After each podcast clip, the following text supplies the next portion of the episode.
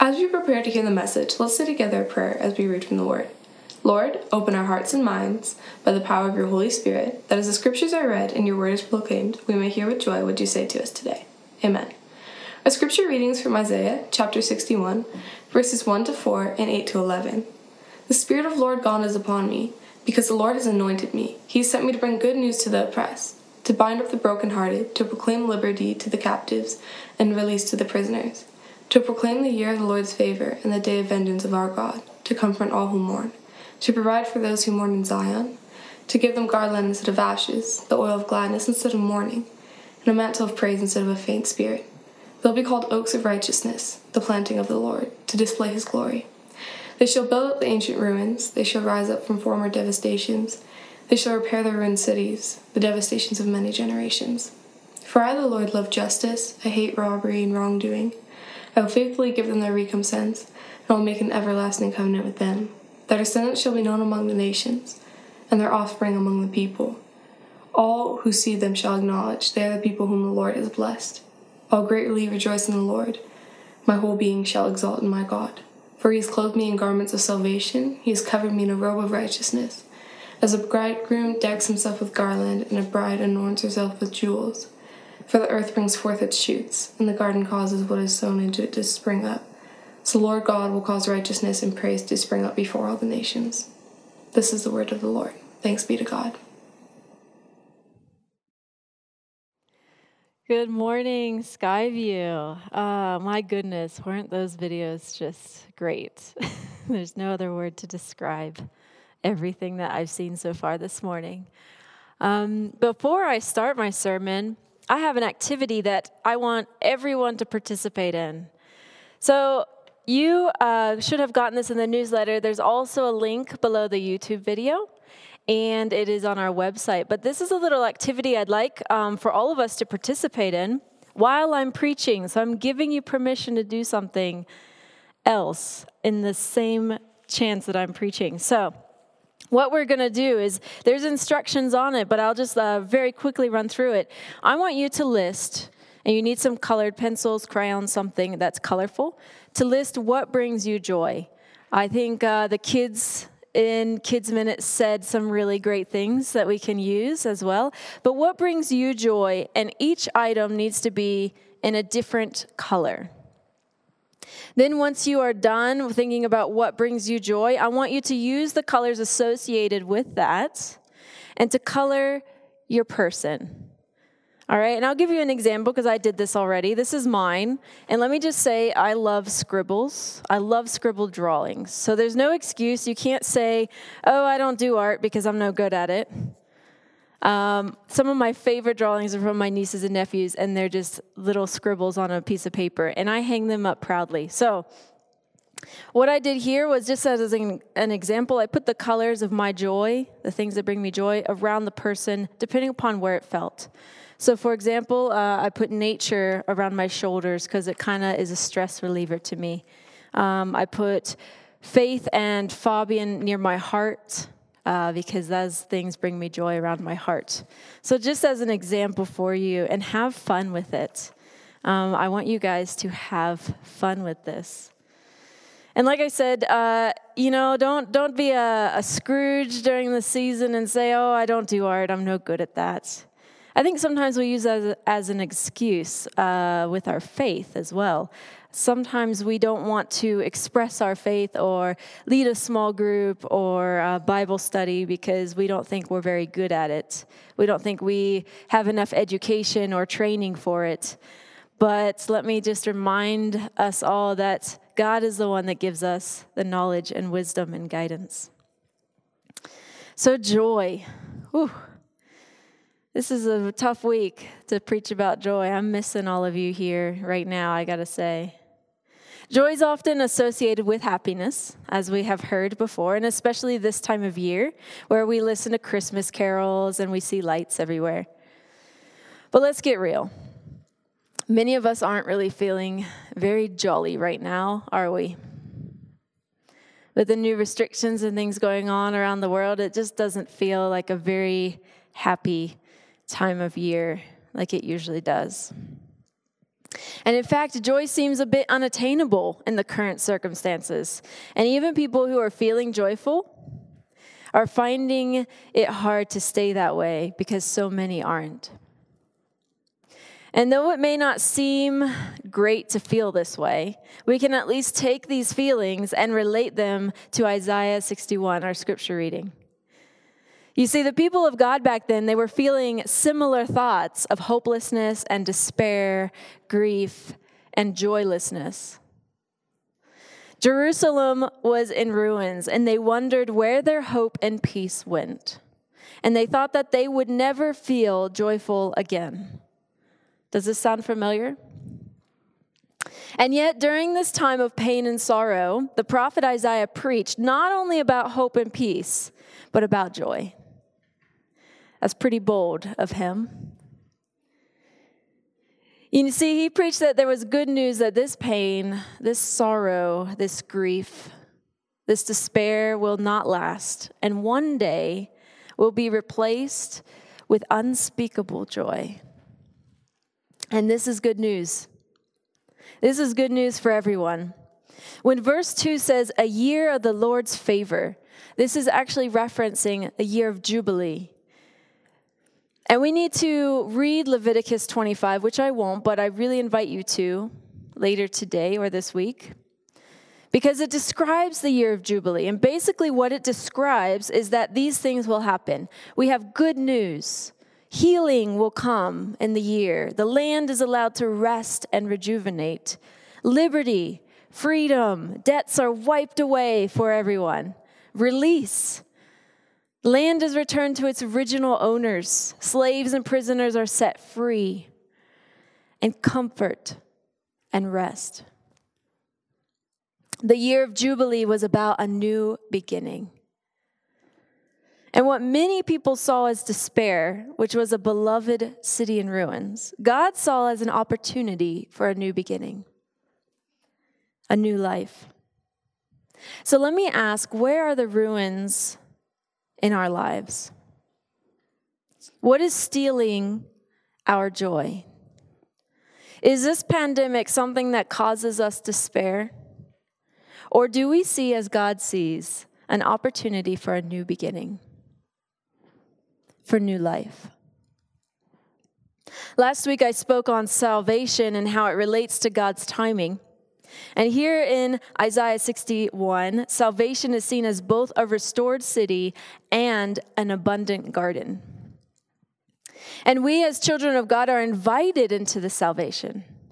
We're invited to participate in God's work of healing, hope, and joy.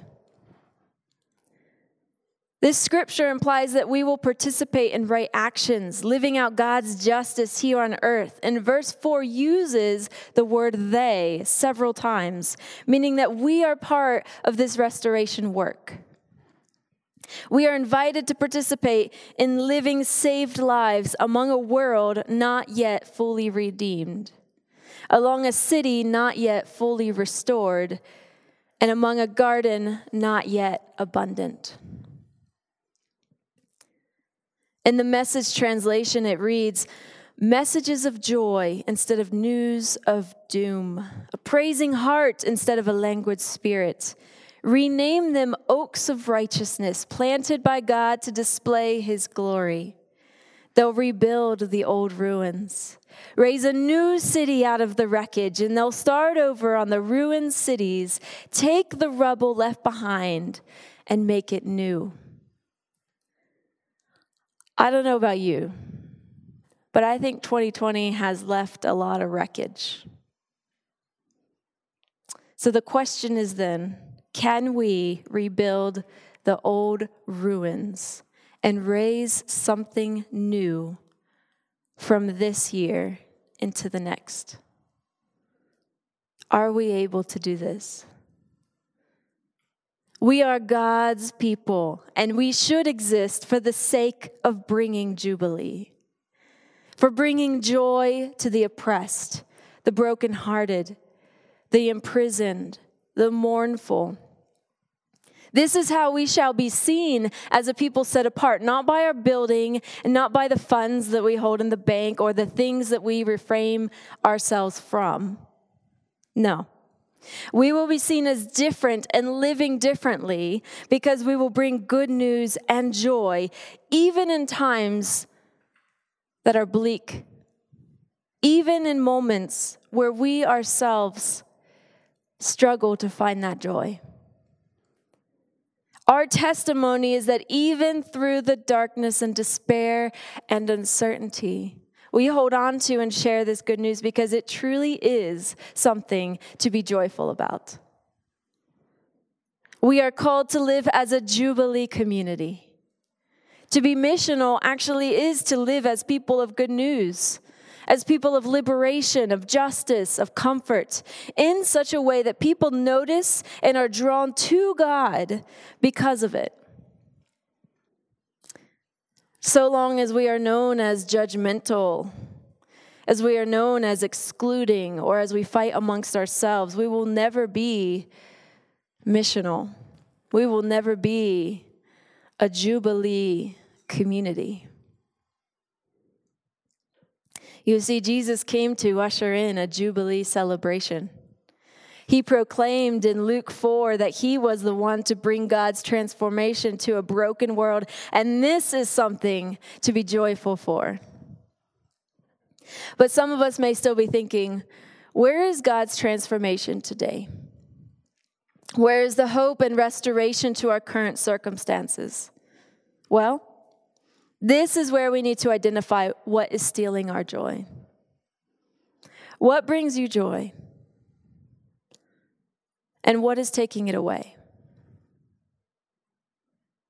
What is taking it away? Release it to God. Don't be captive any longer to whatever is stealing your joy away.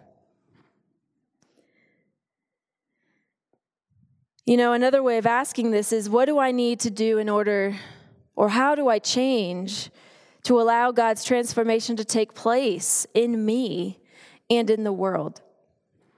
What needs to change? And you know, there's so much more to this year of Jubilee, to living as a Jubilee community, because when it references liberty, it's not just about one person's freedom. It's actually about a socio-economic reconfiguration of our communities. The year of Jubilee changed the entire system. Prisoners were set free, land was returned, debts forgiven completely. The purpose of liberty in a year of Jubilee was a reset of the entire economic system. It was a year of grace, it was a year of hope and tons and tons of joy for everyone. This means that God promises systematic transformation as well as individual restoration. How can we then, as a church, as a part of this community, be a part of this change? How do we live lives contributing to this change? Today can seem like a time of disappointment, disillusionment, division. These are our ruins. Look at them. Look at the ruins. Look at the ruins in our lives and see the opportunity to rebuild, to start fresh to have a new beginning. You see, joy is not about circumstances, but about the hope of what God is going to do. Let me say that again. Joy is not about circumstances, but about the hope of what God is going to do. This doesn't mean that God caused the hardship. Don't misinterpret my words. This doesn't mean that God caused our circumstances. It means that God will take the worst situations and bring something good from it. As resurrection people, we believe that God will ultimately take the worst parts of our experiences. He will even take death and transform them into life. Verses 1 through 4 in Isaiah 61 are a pronouncement of this good news. And verses 8 through 11 are a response of joy. It's how we respond to the good news.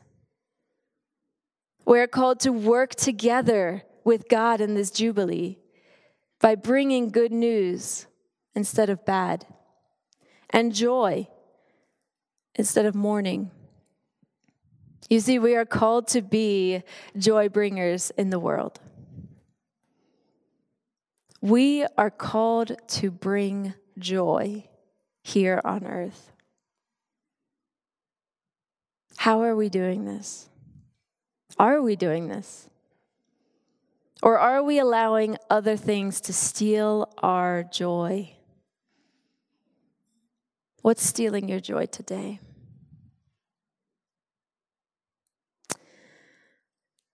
You know, living like we are a Jubilee community, living like it is a year of Jubilee, is not easy. But we can do this by remembering, and I have a little little you know hint that we can use. We can we can do this by remembering three R's. Three R's or three, however you do three in the world.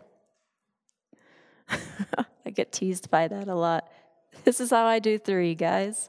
This is also how you can do three. Both ways are correct. Three R's release, restore, and rest. Release, restore, and rest. Now you may be thinking, why well, I'm not doing it this way, but that just feels weird. Release, restore, and rest. Release what keeps us captive. What steals our joy? Give it away. Get rid of it. Release it. Restore. Let God restore our souls, our church, our system. Transformation happens with God, yes, but we are invited into participating as well.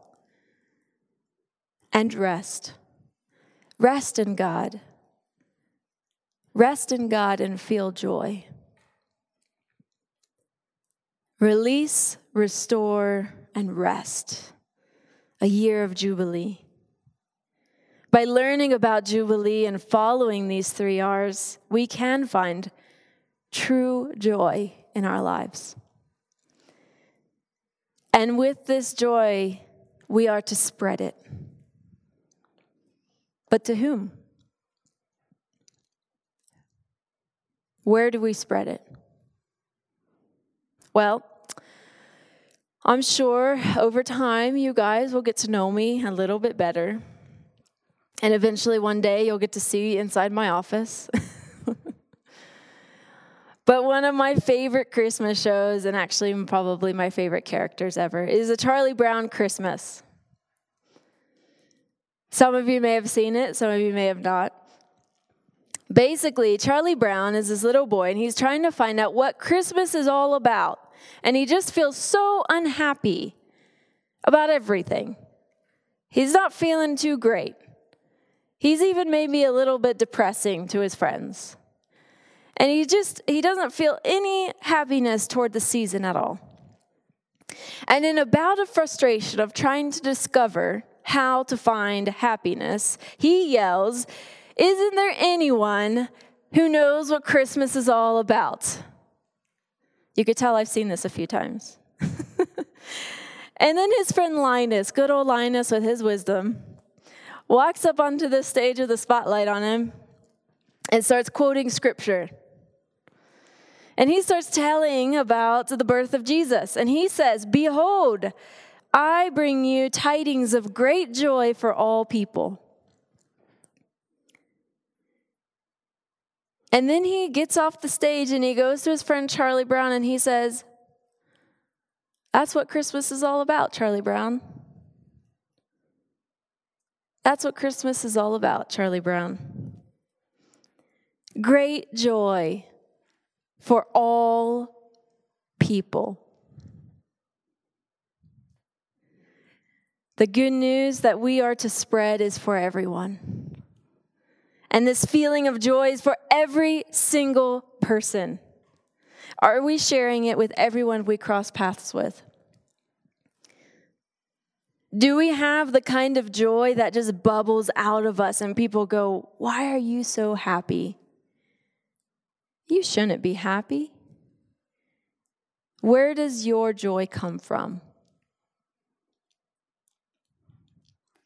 Charlie Brown in the, in the Christmas, uh, Charlie Brown Christmas, actually then realizes once Linus says this, he realizes that, that what is bringing him down, he realizes what is stealing his joy. And he realizes that those things didn't have to steal his joy any longer. He didn't have to listen to the people who were stealing his joy. He didn't have to listen to society that who was stealing his joy.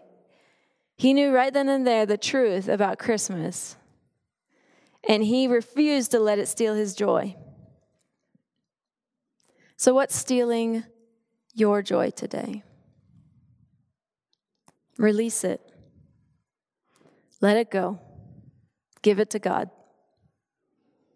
Get rid of it. What brings you joy? What brings you true, unspeakable joy? The kind of joy that no one can take away from you. What brings you joy? Let God into your life to reveal the true joy and to restore that joy to you today. Let God restore the joy to you.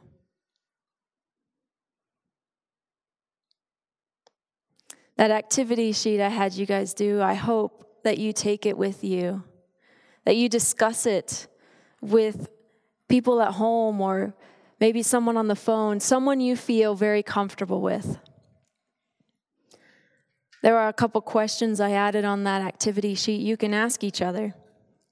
But I really want you to evaluate what brings you joy, where it brings you joy, and let God refine your life so that the joy can be expressed even in the darkest of days.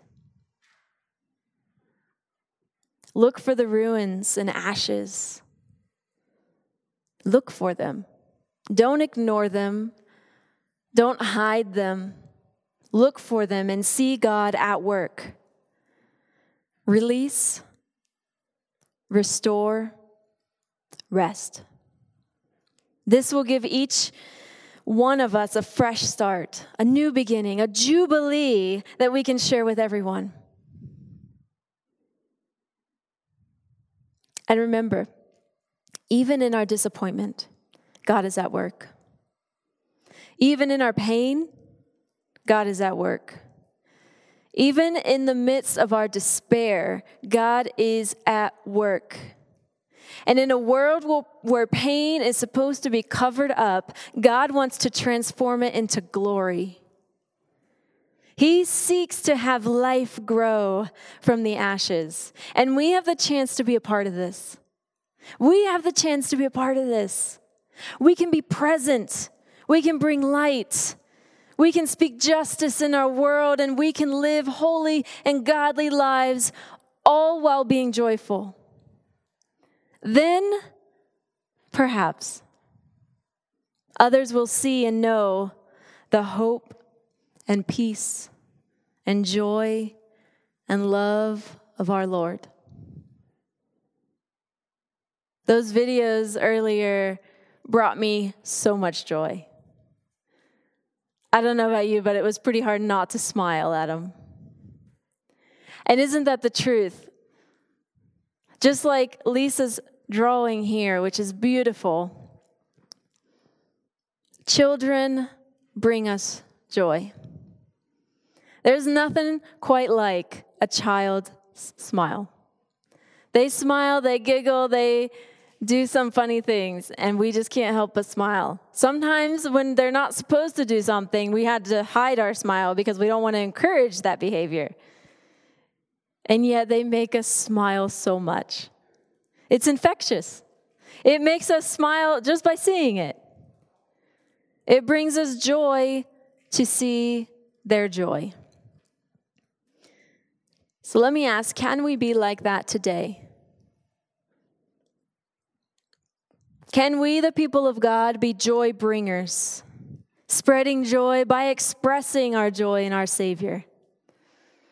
He came and was born, and this is the reason for our celebration in December. This is our hope. This is what we wait for all year. This is our peace. This is our joy. There is joy despite our circumstances. This is good news for us. This is good news for everyone.